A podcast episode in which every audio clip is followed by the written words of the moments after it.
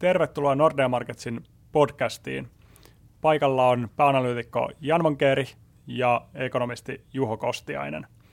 Mä oon puolestani ekonomisti Christian Nummelin. Puhutaan tällä kertaa vähän keskuspankeista, koroista ja myös miten ne korkomarkkinat heijastuu asuntomarkkinoihin, miltä se asuntomarkkinanäkymä on nyt muuttunut. Valtiokin tehnyt, tehnyt veromuutoksia ja ensiasunnon ostajilla siellä, siellä aktiviteetti hieman ehkä piristynyt ainakin lainatiskeillä. Mutta paketoidaan vähän keskuspankkeja alkuun, Janne. Meillähän on Euroopan keskuspankki EKP on kokoustanut ja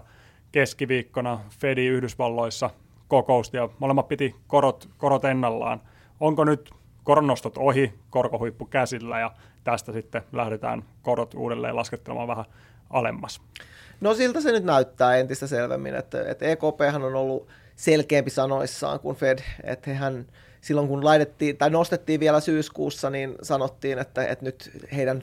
tavallaan näyttää siltä, että he uskoo, että tämä nykykorkotaso riittää tuomaan sen inflaation ajan myötä sinne tavoitteeseen, niin riittää, että, että niin kuin pidetään korot nykytasoilla. Ja tämä sama viesti toistettiin sitten tuossa viime viikon kokouksessa, ja siellä oli kyllä huomiota näissä talouden heikkoudessa ja alasuuntaisissa riskeissä, että kyllä se nyt vaatisi jotakin taas yllättävää siinä inflaatiokuvassa, että, että tämä inflaatiotrendi, missä ollaan, että nämä viimeiset inflaatioluvuthan, mitä euroalueelta on saatu, niin on tukenut sitä kuvaa, että hintapaineet on helpottamassa. Toki niin kuin se kokonaisinflaatio, joka nyt valahti jo alle kolmeen prosenttiin, niin vähän yliarvioi sitä, sitä tota, alasuuntaista kehitystä, että, että niin kuin palveluinflaatio esimerkiksi on edelleen selvästi päälle neljässä prosentissa, että se on, se on hitaampaa kuin mitä ehkä sen kokonaisinflaation perusteella sanotaan, mutta, tai voisi peruste- kuvitella, mutta että joka tapauksessa alaspäin ollaan niin kuin menossa, että jollei tästä tule semmoista niin kuin uutta yläsuuntaista inflaatioyllätys, shokkia tai tällaista, niin kyllä sitten EKP on, on valmis nostoissaan. Fed ei ehkä ole ihan yhtä selvää, että, että, että niin kuin, ei, ei siinäkään – Powellilla nyt ollut, ollut niin kuin tällä viikolla niin hirveästi uutta sanottavaa, että se mikä siellä lausunnossa viestissä muuttuu, että tavallaan noterattiin tämä pitkien korkojen nousu ja sanottiin nyt, että laajemmat rahoitusolosuhteet on, on kiristyneet ja lähtökohta on se, että, että niin kuin nämä kiristyneet rahoitusolosuhteet jarruttaa taloutta, jarruttaa työmarkkinoita, pienentää inflaatiopaineita ja sillä tavalla niin kuin pienentää sitä Fedin tarvetta sitten nostaa korkoa. Et toki heillä on edelleen siellä mukana se tämmöinen pieni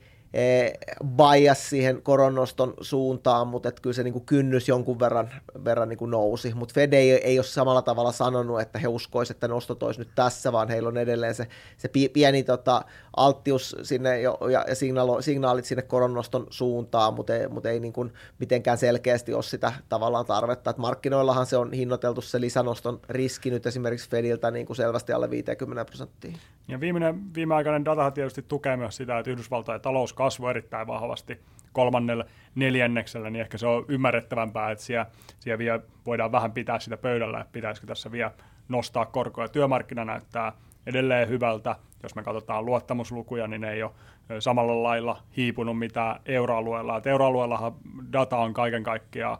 valunut selkeästi huonompaa suuntaa siitä, kun viimeksi katsottiin euroalueen taloutta tässä, tässä podissa. Mitkä ne euroalueen taloustunnelmat on? Onko taantuma niin pääskenaario vai kiikutaanko tässä nollakasvussa niin kuin, niin kuin koko vuosi oikeastaan ollut? No kyllähän ne tunnelmat on vähän taantumat. että nythän me saati, saatiin tota, ne ensimmäiset arviot kolmannen neljänneksen luvuista, ja nehän oli pikkasen miinuksella, ei, ei mitenkään suuresti, mutta et, et, niin kuin pikkasen kuitenkin, ja jos, jos nyt katsoo sitä vähän ajantasaisempaa indikaattoria, esimerkiksi ostopäällikköindeksejä, niin kyllähän ne on selvillä taantumatasoilla, että et tavallaan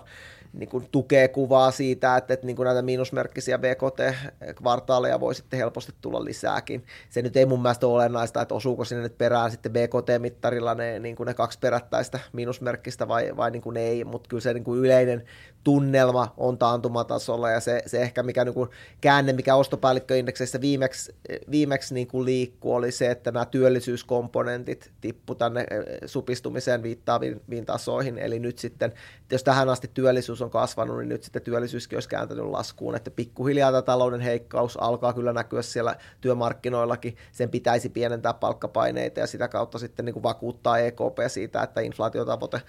saavutetaan, mutta toki tässä menee aikaa, että sitä ei, se ihan muutamassa ku, muutama kuukausi riitä siihen, etenkin kun sieltä palkkadatasta me saadaan aikamoisella viiveellä tietoa euroalueelta, niin EKP on itse sanonut, että he haluaisivat nähdä ainakin ne ensimmäisen neljänneksen palkkadatat, ja sitten ollaankin jo niin kuin lähempänä kesää ennen kuin ne on, ne on tota, ensi kesää käytössä, ja sitten tästä tulee esimerkiksi meidän oma oma niin kuin arvaus siitä, että milloin EKP voisi lähteä korkoa laskemaan, niin osittain, osittain tästä aikataulusta, että, että milloin saadaan se työmarkkinoilta se data. Toki se perustuu myös meidän omaan inflaatioennusteeseen, mutta että ensi kesänä sitten voitaisiin ajatella, että korkoa voitaisiin laskea. Nythän EKP on hyvin selkein sanankääntein sanonut sen, että, että nyt ei ole suinkaan aika puhua koronlaskuista, eikä olla vielä lähellä sitä pistettä, että tämmöinen keskustelu alkaisi. Ihan mä muistaisin tämmöisen keskustelun myös koron nostoista aikoinaan.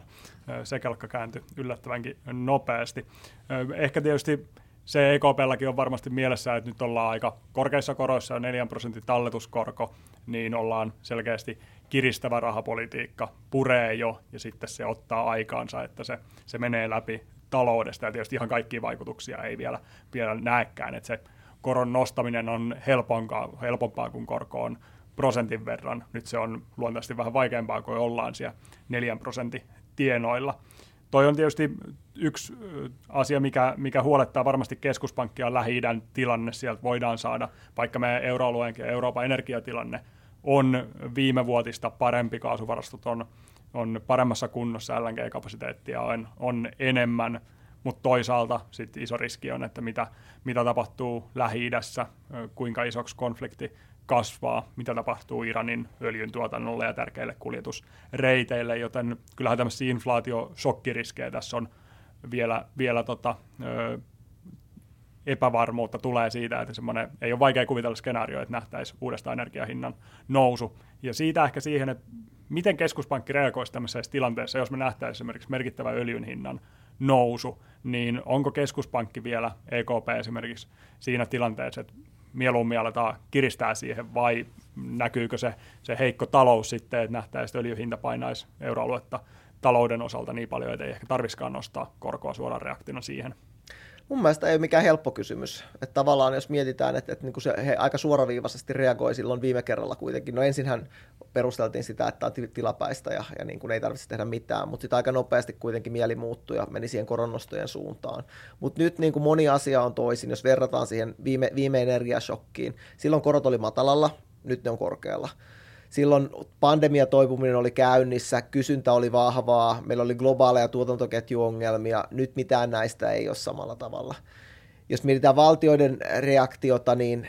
silloin viime kerralla niin se oli aika vahva. Nyt on vähän ruvettu puhua enemmän tästä velkakestävyydestä. Ei ole oikein selvää, että jos nyt tulisi tämmöinen samalla energiashokki, niin olisiko se finanssipoliittinen tuki sitten kuitenkaan niin vahvaa kuin se oli, oli tavallaan aikaisemmin. Ja sitten tosiaan se yleinen talousympäristö on, on huomattavasti jo, jo niin kuin heikommassa hapessa. Tiedetään, että se työmarkkina on jo hidastumassa. Ei ole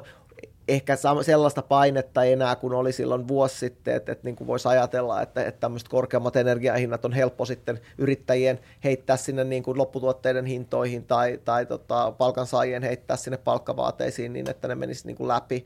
Näistä kysymyksistä se toki riippuu sitten, että mikä on se näistä tämä toisen kierroksen vaikutukset, mistä EKP puhuu, että menisikö nämä energiatuotteet tai energia, kalliimmat energiahinnat samalla tavalla lopputuotteisiin, menisikö ne palkkoihin, kun ne meni, meni viimeksi. Mä en olla ollenkaan varma tästä asiasta. Jos mietitään EKPn valtatasapainoa ja millaista kommenttia sieltä tulee, niin mä luulen, että niillä haukkamaisilla jäsenillä voi olla edelleen sen verran painoarvoa, että jos tulisi tämmöinen kunnon shokki, joka nostaisi energiahintoja, niin voisi EKP ainakin yhden kerran vielä nostaa niin kuin näyttääkseen, että he on tosissaan. Mutta mun on vaikeampi nähdä, että, että tästä tulisi niin kuin semmoista uutta, niin kuin, että tämä suhdanne tämä tulisi niinku, montaa koronnostoa tai nostettaisiin korot selvästi korkeammalle. Kaikkihan on mahdollista ja tosiaan riippuu näistä toisen kierroksen vaikutuksista, että miten, miten se leviäisi, mutta jos mä nyt luen sitä taloutta, niin mä luen, että nyt olisi, on huomattavasti huonommat edellytykset sille, että nämä korkeammat energiahinnat samalla tavalla menis läpi, läpi lopputuotteiden hintoihin, kun ne meni, meni vaikka tota, tässä niin kuin edellisen energiasokin aikana, mutta ei olisi suinkaan helppo kysymys. Et silloin viimeksi se oli huomattavasti suoraviivaisempaa, kun korot oli niin matalalla. Nyt tiedetään, että ne on jo kiristävässä tilanteessa ja nyt joudutaan vahvemmin tekemään niin kuin tällaisia tota, valintoja, että sillä tiedetään, että ne itsessään jo ne korkeammat energiahinnat, jos, jos ne toteutus, niin painaisi taloutta, niin silloin puhuttaisiin jo euroalueella helposti, että jos keskuspankki vielä lähtee nostamaan korkoa, niin silloin lyhyellä aikavälillä varmasti tulisi suurempaa tuskaa taloudessa ja syvempi taantuma. Tässä kun kuuntelee tätä, niin keskuspankit ehkä suurin piirtein Danio koronastojen osalta ja kynnys esimerkiksi EKP koronastojen kohtuu, kohtuu iso jo, Samaan aikaan markkinoidutuksissa on, jos katsotaan ensi vuoden loppuun, niin noin prosenttiyksikön verran koronlaskuja. Juho, jos me katsotaan Suomen taloutta, niin Suomellahan tietysti nämä korot on jo ehkä vähän liiankin korkeita, varsinkin ainakin jos katsoo rakennussektori, inflaatio on tullut, tullut aika nopeasti alas ja näyttää sitten suuren suuria inflaatiopaineita enää olisi niin merkittävissä määrin, mitä, mitä aiemmin. Miltä tämä näyttää Suomen talouden korvista, jos, jos EKP jättää tänne korot ja sitten ensi vuoden puolivälin tienoilla alkaisi laskemaan esimerkiksi? No kyllä se nyt vähän siltä tuntuu, että ne korot on ehkä Suomen näkövinkkelistä vähän liian korkealla. Et me nähdään varsinkin nyt rakennussektorilla – asuntojen kysyntä on ollut heikko, on rakennettu viime vuosia aika paljon, ja nyt on se kysyntä on heikentynyt, joka on niin kuin luonnollista, että sitten rakentaminen vähenee, mutta jos me katsotaan sitten tuolla niin kuin rakentamisen suhdannekyselyssäkin, niin myös tämä niin kuin rahoituksen saatavuus ja korkotaso on se, mikä niin kuin osittain myös sit vaikuttaa siihen, että ei ehkä ihan näin vähän rakennettaisi, jos, jos sitä niin kuin pystyttäisiin rahoittamaan. Ja kyllä se sitten näkyy myös tuo vientiteollisuuden puolella, että kyllähän investoinnit on hidastunut nyt sitten niin kuin globaalisti ja niin kuin varsinkin Euroopassa tämän korkotason takia, ja se sitten vähän viiveellä toki näkyy meillä täällä niin kuin investointitavaroita valmistavissa tota, yrityksissä, että nähdään, että ne tilauskirjat alkaa lyhenemään nyt siellä niin aika kovaa vauhtia, ja koko ajan menee tehtaan portista enemmän tavaraa ulos, kun tulee tilauksia sisään, ja jossain vaiheessa tietysti tarkoittaa sitä, että tuotantoakin joudutaan sitten supistamaan, ja se varmasti sitten näkyy osittain myös työmarkkinoilla, ja kyllä nyt kotitaloudetkin niin kuin tämän lyhyen korkosidonnaisuuden takia, varsinkin asuntolainoissa, niin on ottanut niin kuin isomman iskun meillä kuin monessa muussa Euroopan maassa, no ehkä Ruotsissa vielä vähän enemmän kuin Suomessa, mutta Suomessakin merkittävästi, ja se sinänsä niin kuin hillitsee kyllä tätä kotimaista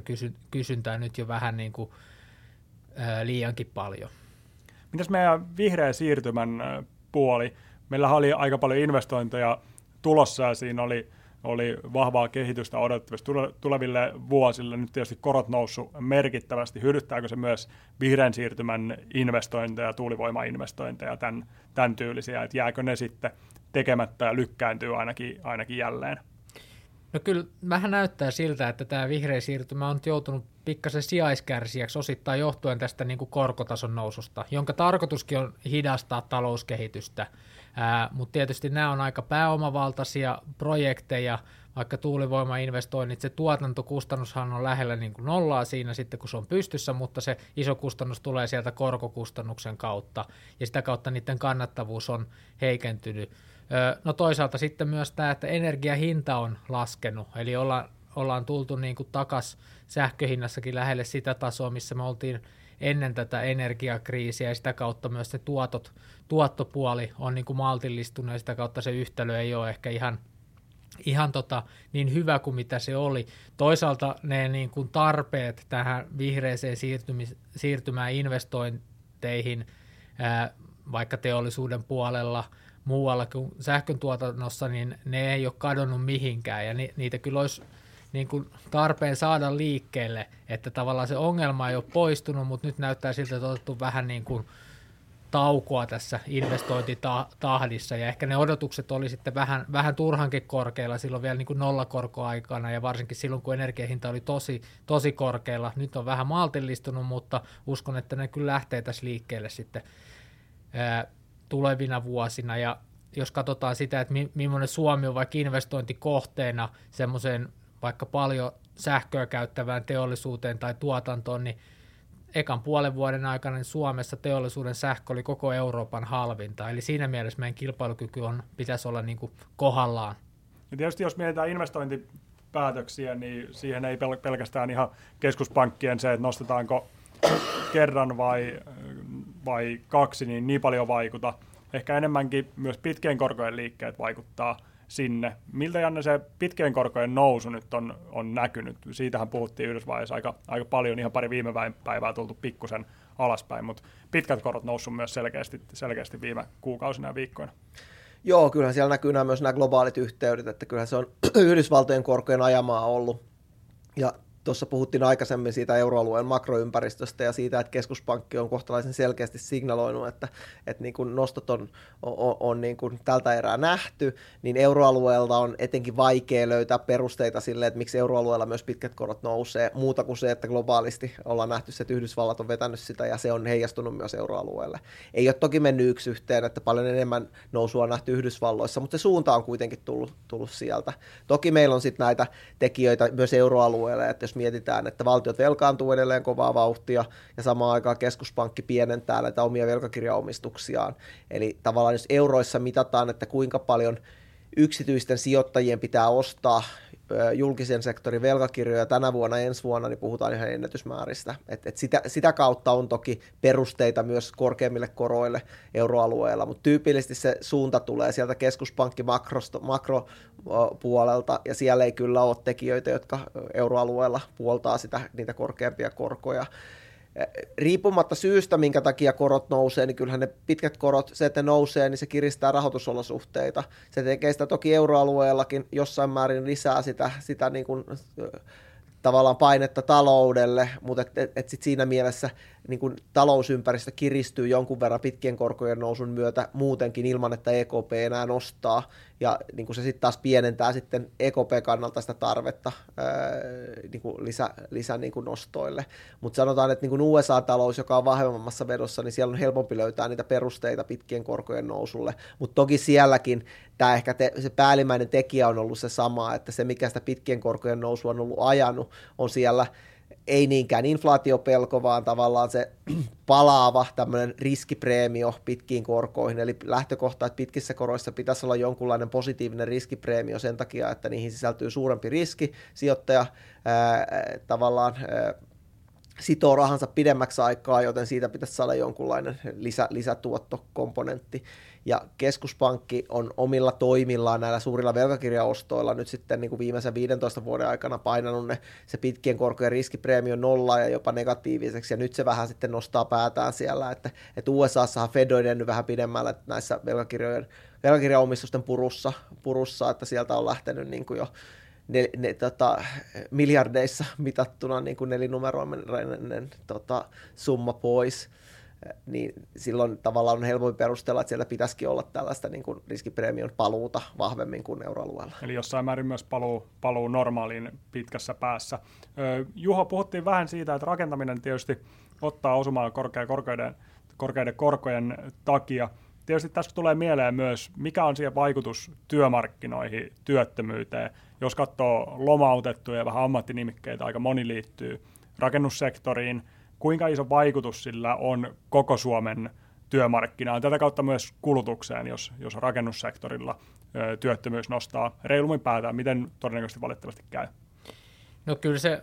valitettavasti niin tulee näkymään työmarkkinoilla. Et jos me katsotaan ihan suoraa rakentamista, niin senhän osuus niin kuin PKTstä tai sitten niin kuin työllisyydestä on kuitenkin selvästi alle 10 prosenttia, mutta sitten toisaalta se rakentamista palve- palvelevat sektorit, siellä on kuljetusta, logistiikkaa, varastointia, teollisuustuotantoa, niin se kyllä sitten säteilee myös muualle talouteen ja sitä kautta niin kuin laajemminkin se rakennussektorin heikkous niin varmasti tulee näkymään sitten niin kuin työllisyyden heikkenemisenä. No se, että miten se näkyy työttömyydessä, niin siinä on tietysti se puoli, että aika paljonhan meillä on ulkomaista työvoimaa rakennussektorilla, että jääkö he Suomeen, lähteekö he katsomaan sitten töitä ehkä muista Euroopan maista, joissa rakentaminen ei ole ihan niin paljon sukeltanut kuin meillä. Eli ei välttämättä niin kuin se työllisyyden heikkeminen näy yksi yhteen sitten siellä työttömyyden kasvussa, mutta, mutta kyllä se niin kuin varmasti näkyy loppuvuoden aikana, että kyllä me odotetaan, että työllisyysaste tässä nyt sitten pikkuhiljaa lähtee laskemaan, vaikka se on niin kuin toistaiseksi se on pitänyt tosi hyvin pintansa, eli työllisyysaste on ollut siellä 74 prosentissa vielä edelliskuussakin,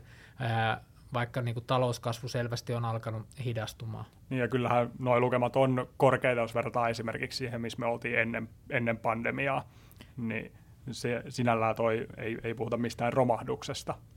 No just näin, ja se tietysti tämä palvelusektorin hyvä veto tässä viime vuodet niin on tukenut vielä erityisesti sitten tätä työmarkkinaa. Miten asuntojen hinnoista saatiin myös, myös tota dataa?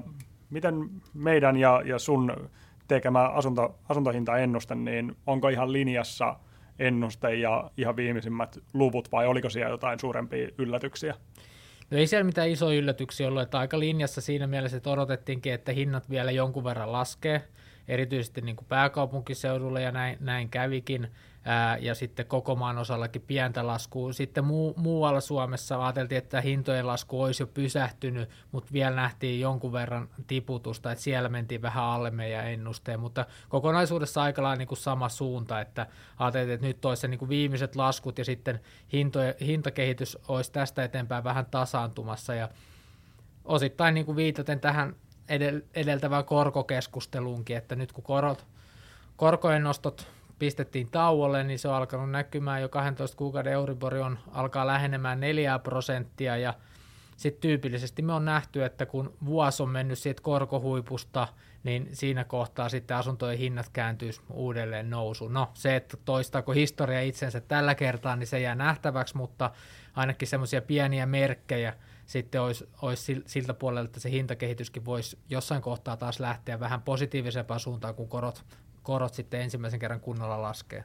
Ja tässä varmasti se tietysti korkomarkkina katsoo eteenpäin, hinnoittelee niitä laskuja sisään, eli hyvin voi olla, että Euriborin huiput on nähty ja tästä iso suunta on, on alaspäin, tietysti jonkun verran heiluntaa varmasti matkalle ne mahtuu ja toki ylläreitä voi tulla, kuten, kuten esimerkiksi energiasuunnalta puhuttiin. Sitten tietysti ehkä hallituksen vero, veromuutokset, eli varainsiirtoveron lasku ja toisaalta sitten ensiasunnon ostajille tulee, tulee varainsiirtovero maksettavaksi, jos ei tee kauppoja tämän vuoden puolella. Miten tämä on näkynyt? Onko ainakin oman ymmärryksen mukaan kuitenkin vähän on hakijoita ollut, ollut tota, enemmän tai aika paljonkin enemmän, mitä, mitä tätä ennen, eli siellä oli sen sijaan ostajilla innokkuutta ostaa vielä tämän vuoden puolella, jotta välttää verolta. Joo, kyllä siellä on nyt selvästi aktivoiduttu, että no, lehdessä taidettiin mainita, että 40 prosenttia on hakemusten määrä niin kuin asuntolainahakemusten määrä kasvanut meillä ensiasunnostajien kohdalla ja on tämä merkittävä niin kuin nousu. Tämä ei tietenkään vielä ole kokonaan niin kuin näkynyt sit siellä niin kuin asunto, asuntokaupassa tai nostettuina lainoina, mutta antaa indikaatioita, että siellä on moni niin kuin kuitenkin lähtenyt liikkeelle tämän kanssa. No tämä tietysti tulee aika nopeasti monelle, että tässä on kaksi kuukautta nyt aikaa saada ne kaupat klousattu ja tietysti ne, ketkä on ehkä ollut aktiivisen markkinoilla katteluilla, niin ehkä tietää, että missä nyt mennään ja on valmiimpia ostamaan, mutta monelle semmoiselle vaikka aspisäästäjälle, niin tämä saattaa tulla vähän liian nopeasti. Mutta kyllä täällä voisi olla jossain määrin positiivista niin kuin, ää, tavallaan työntöä tuolle asuntomarkkinalle niin kuin kokonaisuudessakin, kun nyt ollaan pitkään oltu siinä tilanteessa, että asuntokaupat on ketjuntunut, eli siellä on niin kuin, aina ehdollinen tarjous, ja sitten nämä ensiasunnostajat on tietysti ne, ketkä tulee ilman sitä ehdollista tarjousta, kun ei ole niin kuin asuntoa valmiiksi, ja ne voisi olla tavallaan se yksi ryhmä, mikä saisi purettua vähän niitä ketjuja sieltä alkupäästä ja pistettyä sitä kautta myös muuta kauppaa vähän liikkeelle. Jää nyt nähtäväksi, että miten loppuvuoden aikana sitten kokonaisuudessaankin tämä asuntokauppa kehittyy, että nämä nyt on ehkä semmoinen 20 prosenttia ostajista on ensiasunnon ostajia, eli tämä nyt ei ihan koko markkinaa koske suoraan, mutta on se kuitenkin merkittävä joukko. Toki sitten hyvä muistaa, että sitten vuodenvaihteen jälkeen varmaan nähdään pientä hidastumistakin siinä ensiasunnon ostajien kaupan teossa, että sitten voi tulla vähän takapakkia. Niitä varmasti osittain tulee olemaan semmoista lainattua kysyntää siltä, siltä alkuvuodelta, mutta antaa ehkä myös indikaatiota, että kyllä asuntomarkkinoilla mahdollisia aktiivisia toimijoita on, kun tulee joku kannustin siihen, että että pitäisi toimia nyt eikä jonkun verran myöhemmin. Että voisiko siinä olla, että korkohuippu, kun, kun on ehkä nähty jo ja valutaan alaspäin, että sitten pikkuhiljaa se patoutunut kysyntä myös tulee purkautumaan sieltä. No joo, kyllä se näyttää siltä, että siellä nyt tavallaan niin kuin padotaan sitä kysyntää, osittain myös tarjontaakin, että odotetaan vähän parempia aikoja, ehkä niin koron puolesta kuin sitten hintojenkin puolesta, että ostajat odottaa, että vieläkö hinnat laskee, olisiko nyt oikea hetki ostaa, sitten myyjät ajattelee, että no nyt mä en ehkä halua myydä, kun tämä hintakehitys on ollut näin huono, odotetaan vähän, että tilanne paranee, saadaan vähän kilpailua ja kysyntää sille asunnolle, niin kyllähän tämä on niinku semmoinen osittain niinku psykologinen homma, että koska se tavallaan se ihmisten mielissä se ää, ajatus kääntyy siihen, että nyt voisi olla hyvä hetki ostaa kautta myydä, ja siinä vaiheessa sitten koska sitä kysyntää nyt sinne patoutu, patoutunut jonkun verran asunnon ostoihin, niin sitten kun se lähtee liikkeelle, niin se tietysti toipunenkin voi olla semmoista ihan vauhdikasta. Mutta katsotaan nyt loppuvuoden aikana, että tosi mielenkiintoista seurata, että onko tällä veromuutoksella niin kuin isojakin vaikutuksia vai jääkö se tämmöiseksi pieneksi, pieneksi sitten tota nousuksi vai ja väliaikaiseksi vai saisiko sitä koko markkinaakin vähän liikkeelle? Ja loppuun vielä Jannelta kysymys koroista. Kun katsotaan ensi vuoden puolelle, että jos nyt korkohuiput on, on todennäköisesti Euriborissakin nähty, niin mihin suunnilleen voitaisiin voitais asettua tuo ensi vuoden lopulla 12 kuukauden Euriborissa? No noin 3 prosentin taso, että mä en sanoisi, että asetutaan siihen, koska niin kun meidän perusennuste on kuitenkin, että korkojen lasku jatkuu sitten myös myös siellä tota, 25 vuoden puolella, mutta että, että tällä te voisi ajatella, että, että niin kuin se meidän korkoura on suunnilleen semmoinen, että ollaan 4 prosentin tuntumassa tämän vuoden lopussa, 3 prosentin tuntumassa ensi vuoden lopussa ja sitten jossain 2,5 prosentin ehkä hujakoilla e, tota, vuoden 25 lopussa. No niin, se oli helppo muistaakin. Kiitos kaikille kuuntelijoille, oikein mukavaa syksyä joulun odotusta. thank you